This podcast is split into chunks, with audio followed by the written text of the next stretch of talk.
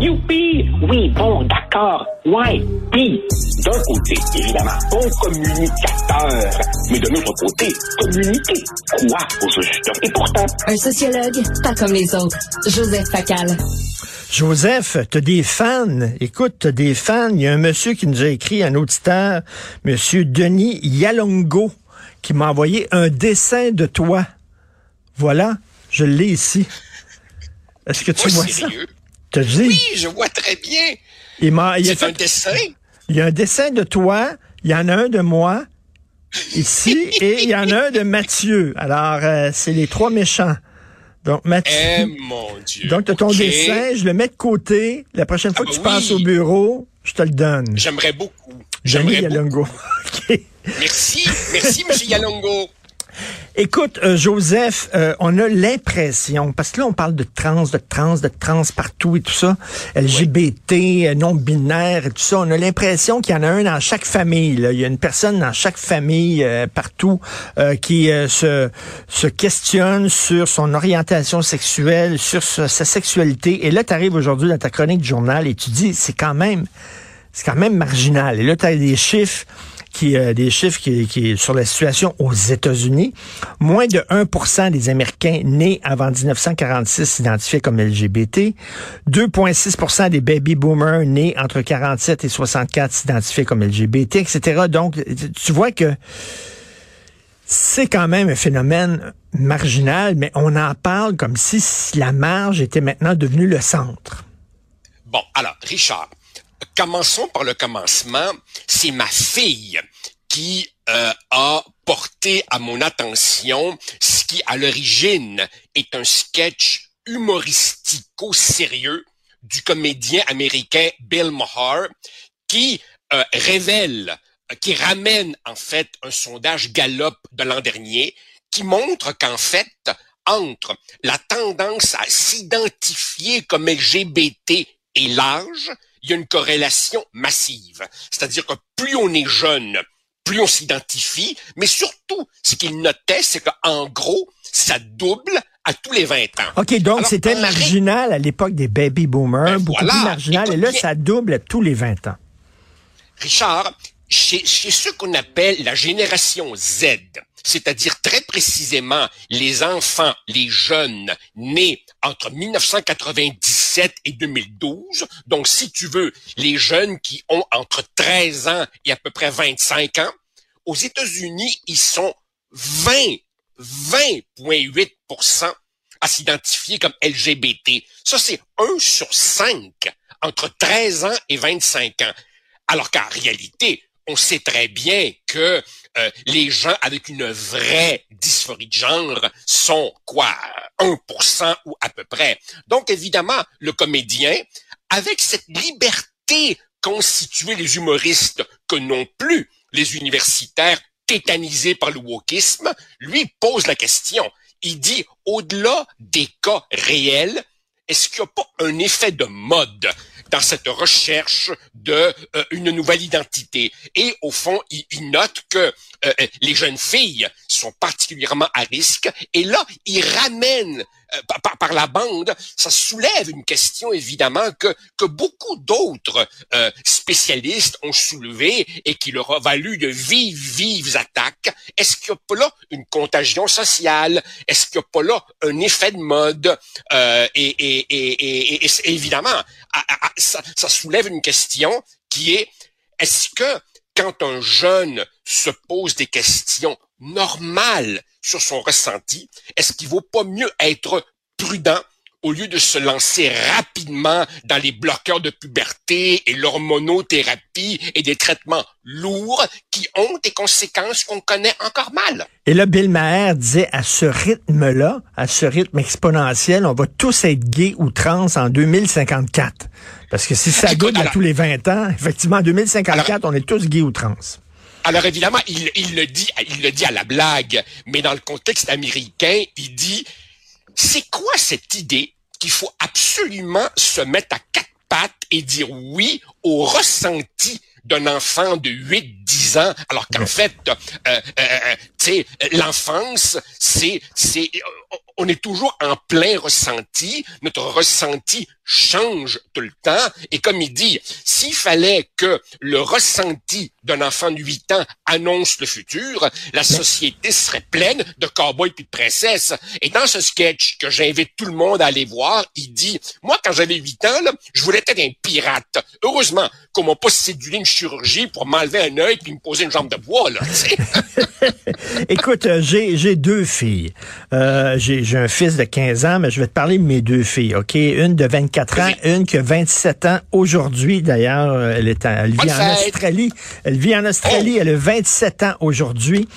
Mes filles m'ont dit, euh, papa, c'est pas comme dans ton temps, et effectivement, ça change. La sexualité, pour nous, pour ma génération, c'est un spectre. On se promène là-dedans. Moi, j'ai dit mon spectre à moi, quand j'étais jeune, c'était gros sein, petit sein. C'était ça mon spectre. Comprends-tu? Je me promenais là-dedans, entre gros sein et petit sein. Eux autres disent, des fois, tu es avec une fille, des fois, tu es avec un gars, on est fluide, c'est de même. Est-ce que ça se peut que, effectivement, il y a un changement. Tu sais, comme quand les baby boomers sont arrivés avec l'amour libre, etc., les parents disent c'est épouvantable, ça n'a pas de maudit bon sens parce que autres, tu mariais ton premier chum, ta première blonde, puis tu mourrais avec à 80 ans. Les jeunes sont arrivés, non, on fait ça différemment. On a plusieurs euh, compagnons. Euh, bon. Là, ça se peut que c'est rendu là. C'est un spectre. Richard, Richard un instant, là, un instant, là, un instant. Ici, il y a des nuances à faire. Que les jeunes d'aujourd'hui soient plus ouverts que nous jadis, moins rigides dans leur définition et veuillent expérimenter différentes orientations, différents partenaires, c'est leur affaire et je n'y vois pas de problème majeur. Mon problème n'est pas là. Mon problème, c'est quand certains poussent ça jusqu'à la négation des réalités biologiques. Alors, tu peux expérimenter ce que tu veux. Tu peux avoir toutes sortes de points de vue euh, sur comment il convient de vivre sa vie, mais tu ne congédies pas une réalité biologique fondamentale qui est que il suffit de regarder les appareils reproductifs pour voir que fondamentalement, le sexe est binaire. C'est-à-dire qu'il y a essentiellement deux types de gamètes. Il y a les ovules et il y a les spermatozoïdes. Et la dernière fois que j'ai vérifié, seules les femmes peuvent porter des enfants. Autrement dit, oui, on peut expérimenter différents, différents euh, modes de vie, mais n'allons pas jusqu'à congédier la, la, la biologie et n'allons pas jusqu'à faire en sorte que le respect du ressenti des gens euh, gomme, gomme les, les, les, les pères, mères et les réalités fondamentales de la biologie et de la reproduction humaine. Et là, il y a des gens qui vont dire oui, mais il y a des individus qui se sentent pas bien dans leur corps ou qui viennent au monde avec deux sexes ou etc. Et là, j'entendais un expert, un commentateur dire, écoute, il y a des gens qui viennent au monde seulement avec une jambe. Mais est-ce qu'on peut s'entendre qu'un être humain a deux jambes? Un être humain a deux jambes. Oui, tu vas trouver, il y en a qui viennent au monde pas de jambes. Il y en a qui viennent au monde avec une jambe. Il y en a qui viennent avec une grande jambe petite jambe. Mais ça, c'est un, c'est minime. On peut dire, un être humain vient au monde avec deux jambes. Je, suis entièrement d'accord avec ça. C'est évidemment, c'est évidemment, euh, euh, Richard, un domaine où il faut se méfier de l'étiquette expert, parce que c'est évidemment un, un, un, un domaine dans lequel des lobbies extrêmement efficaces et assez radicaux, merci, sont devenus extrêmement influents et, euh, euh, par exemple, ont une considérable influence sur les politiques publiques. Je te donne par exemple juste un, un une série d'exemples qui ont été bien documentés au Canada. Ces hommes reconnus coupables de crimes violents et qui disent je me sens femme et simplement au nom du ressenti demande un transfert dans une prison féminine où là évidemment ils arrivent et six pieds 2 220 sèment la terreur dans des prisons pour femmes. Le gars est fondamentalement un homme qui, qui, qui, se, qui se définit comme femme parce qu'il a compris, évidemment, tout l'intérêt qu'ils pouvaient euh, trouver euh, là-dedans. Donc, Mhm. ça entraîne ça entraîne, euh, c'est pas simplement un débat théorique, ça entraîne des décisions de politique publique qui sont porteuses de conséquences. Et moi, ce qui me frappe, Richard, c'est que quand tu lis un peu sur cette question, tu vois que dans de nombreux pays européens qui ne sont pas particulièrement des repères d'obscurantistes. Je pense notamment aux pays scandinaves, euh, qu'on a souvent présentés comme l'avant-garde du progressisme. Eh bien, dans ces pays-là, on est en train de mettre les freins en se disant, wow, il est normal qu'un enfant se pose des questions sur son identité, sur son ressenti. Il faut écouter, comprendre, accompagner et attendons. Attendons qu'il ait l'âge de raison et la maturité pour se lancer dans des changements lourds et irréversibles. Comment tu expliques comment tu expliques la, la théorie du genre là, euh, qui dit entre autres il n'y a plus de masculin, il n'y a plus de féminin et tout ça qui est une théorie quand même relativement récente et qui n'a pas vraiment non plus de base scientifique. Comment c'est ça que cette théorie-là est rentrée aussi rapidement dans nos universités, dans nos institutions, dans nos organismes très rapidement? Comment ça se fait? je, je, je, je crois que je crois que le, le, le- le monde universitaire, l'humain en général, a évidemment horreur du vide.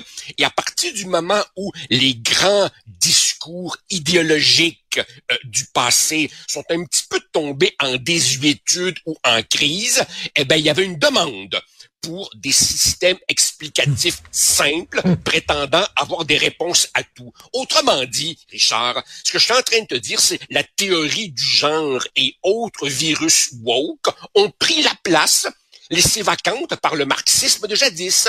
Jusqu'aux années 80 à peu près, le marxisme et tous ses dérivés étaient très puissants dans les milieux intellectuels. Puis, évidemment, est arrivée la crise de la gauche, l'effondrement du modèle soviétique, et comme il faut absolument être progressiste pour contester l'ordre établi, il fallait un discours, il fallait un prêt à penser. Ah ben, ce discours-là est arrivé, et il est venu combler une demande de radicalisme. Je trouve que ta, ta théorie ta, est pleine de bon sens.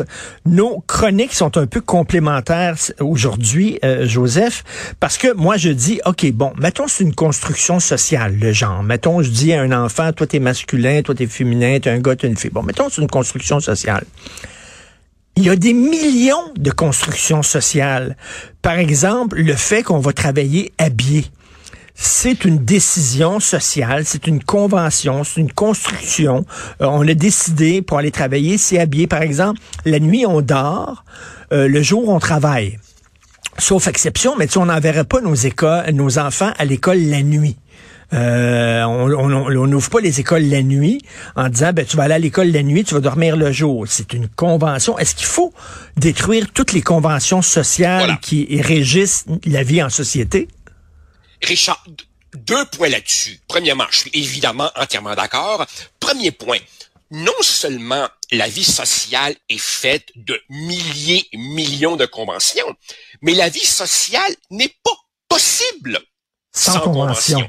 Voilà, autrement dit, si les gens ne s'entendent pas sur un minimum de codes culturels et sociaux, comment pourront-ils s'associer, communiquer, collaborer? Il faut des, conventions sociales. Deuxièmement, plusieurs des conventions sociales que tu évoques sont pas des conventions nées hier. Ce sont des conventions qui durent depuis des centaines, depuis des milliers d'années. Je pose une question toute simple. Coudon, ça se pourrait-tu que si une convention traverse les siècles, c'est peut-être qu'elle a fait la preuve de son utilité sociale. Autrement dit, si une convention dure, c'est peut-être qu'elle est porteuse d'une certaine sagesse séculaire. Autrement dit, cette convention, elle a été testée. Et si on s'en est pas débarrassé avant, c'est parce que justement, elle joue un rôle utile. Richard, les conventions sociales qui ne servent à rien tombent d'elles-mêmes.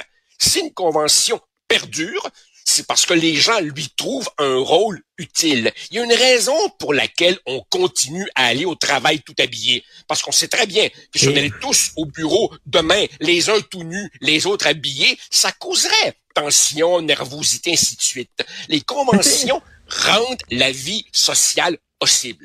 Une, euh, je fais, mettons, moi, un, un, un, dîner dehors, un, samedi, sur le bord de la piscine. J'ai pas de piscine, mais mettons, j'ai une piscine. Bon, puis on fait un dîner dehors. Puis là, ma blonde est en bikini, là, puis tout le monde se baigne, puis on va manger, puis tout ça. Bon, c'est correct. Mais si, mettons, je t'invite chez nous, en dedans, puis ma blonde est en sous-vêtements, malaise. Tu sais, c'est ça une convention. Une convention, c'est que à 15 pieds de là, sa piscine, elle peut porter un bikini. Dans la maison, en sous-vêtements, c'est weird. C'est bizarre, c'est arbitraire, c'est une convention. Richard, l'autre jour, dans notre journal, il y avait une intéressante chronique de notre collègue Nathalie Elgrabli qui parlait justement des toilettes mixtes. Et elle, elle disait, ben, je m'excuse, dans ces toilettes mixtes, moi, en tant que femme, quand je vois un homme rentrer, ça me met mal à l'aise. Autrement dit, la convention n'est pas juste un choix arbitraire. À l'origine, évidemment, c'est un choix arbitraire. Mais si la convention s'est imposée, qu'elle a duré, qu'elle est maintenue, c'est parce que les gens trouvent qu'elle remplit un rôle qui est si tu me permets un drôle de jeu de mots, ça, ça lubrifie les relations mhm. sociales, ça enlève les malaises, qu'on s'entende sur un certain nombre de codes. Tu sais, je vais chez toi et je vais m'arranger pour ne pas te mettre mal à l'aise et tu vas t'arranger pour que tes invités ne soient pas mal à l'aise. Et si toi, et si toi, et si toi t'es un nudiste et tu te mets tout nu, ben je m'excuse, euh, si je t'invite chez moi, on se mettra pas tout nu pour que toi tu te sentes bien. Voilà, et c'est pour ça et c'est pour ça qu'il y a des plages nudistes et des plages habillées. On demande aux gens, peux-tu respecter les us et coutumes du lieu en question? Mais évidemment, aujourd'hui, le problème, c'est que règle est devenu synonyme de oppression. Et je m'excuse, certaines règles peuvent être oppressantes dans certaines sociétés, mais dans nos sociétés libérales, un certain nombre de règles séculaires ont simplement pour but de faciliter les relations entre êtres humains. D'ailleurs, c'est drôle, hein? As-tu remarqué, Richard, que plus on déconstruit, plus les tensions et la polarisation idéologique et le radicalisme montent dans nos sociétés? C'est peut-être que ces conventions avait notamment pour fonction de civiliser nos rapports. Et euh, il y, a une hypocrisie en terminant, euh, Joseph. Les gens qui disent faut pas dire femme, mais faut dire individu muni d'un utérus. Penses-tu que si la téléphone sonne, puis Ginette répond, puis elle dit à son à son chum Marcel, hey, il y a une femme qui veut te parler. Elle va dire il y a une femme qui veut te parler. Elle dira pas, hey Marcel, il y a un individu avec un utérus qui veut te parler. Voyons donc, Christy, il y a personne qui parle de même. Voyons donc, évidemment, le, le, le problème, Richard, n'est pas le ridicule de ces affirmations le problème est que ce ridicule est en train de pénétrer les lieux de pouvoir et se transformer en loi, règlement, programme et directive. Il est là le danger. C'est la pénétration et la lâcheté des dirigeants qui acceptent de se plier à ces niaiseries-là. Excellent texte, comme toujours. LGBT, euh, quand un humoriste fait le boulot de l'université, il faut rappeler hein, que Bill Maher se dit de gauche. C'est un gars qui vote démocrate et c'est un gars qui se dit de gauche et qui ne se reconnaît plus dans la gauche actuelle. C'est pas quelqu'un, ben c'est pas quelqu'un de Fox News. Merci beaucoup, Joseph Facal. Bonne journée. Plaisir. Salut. Salut, bye.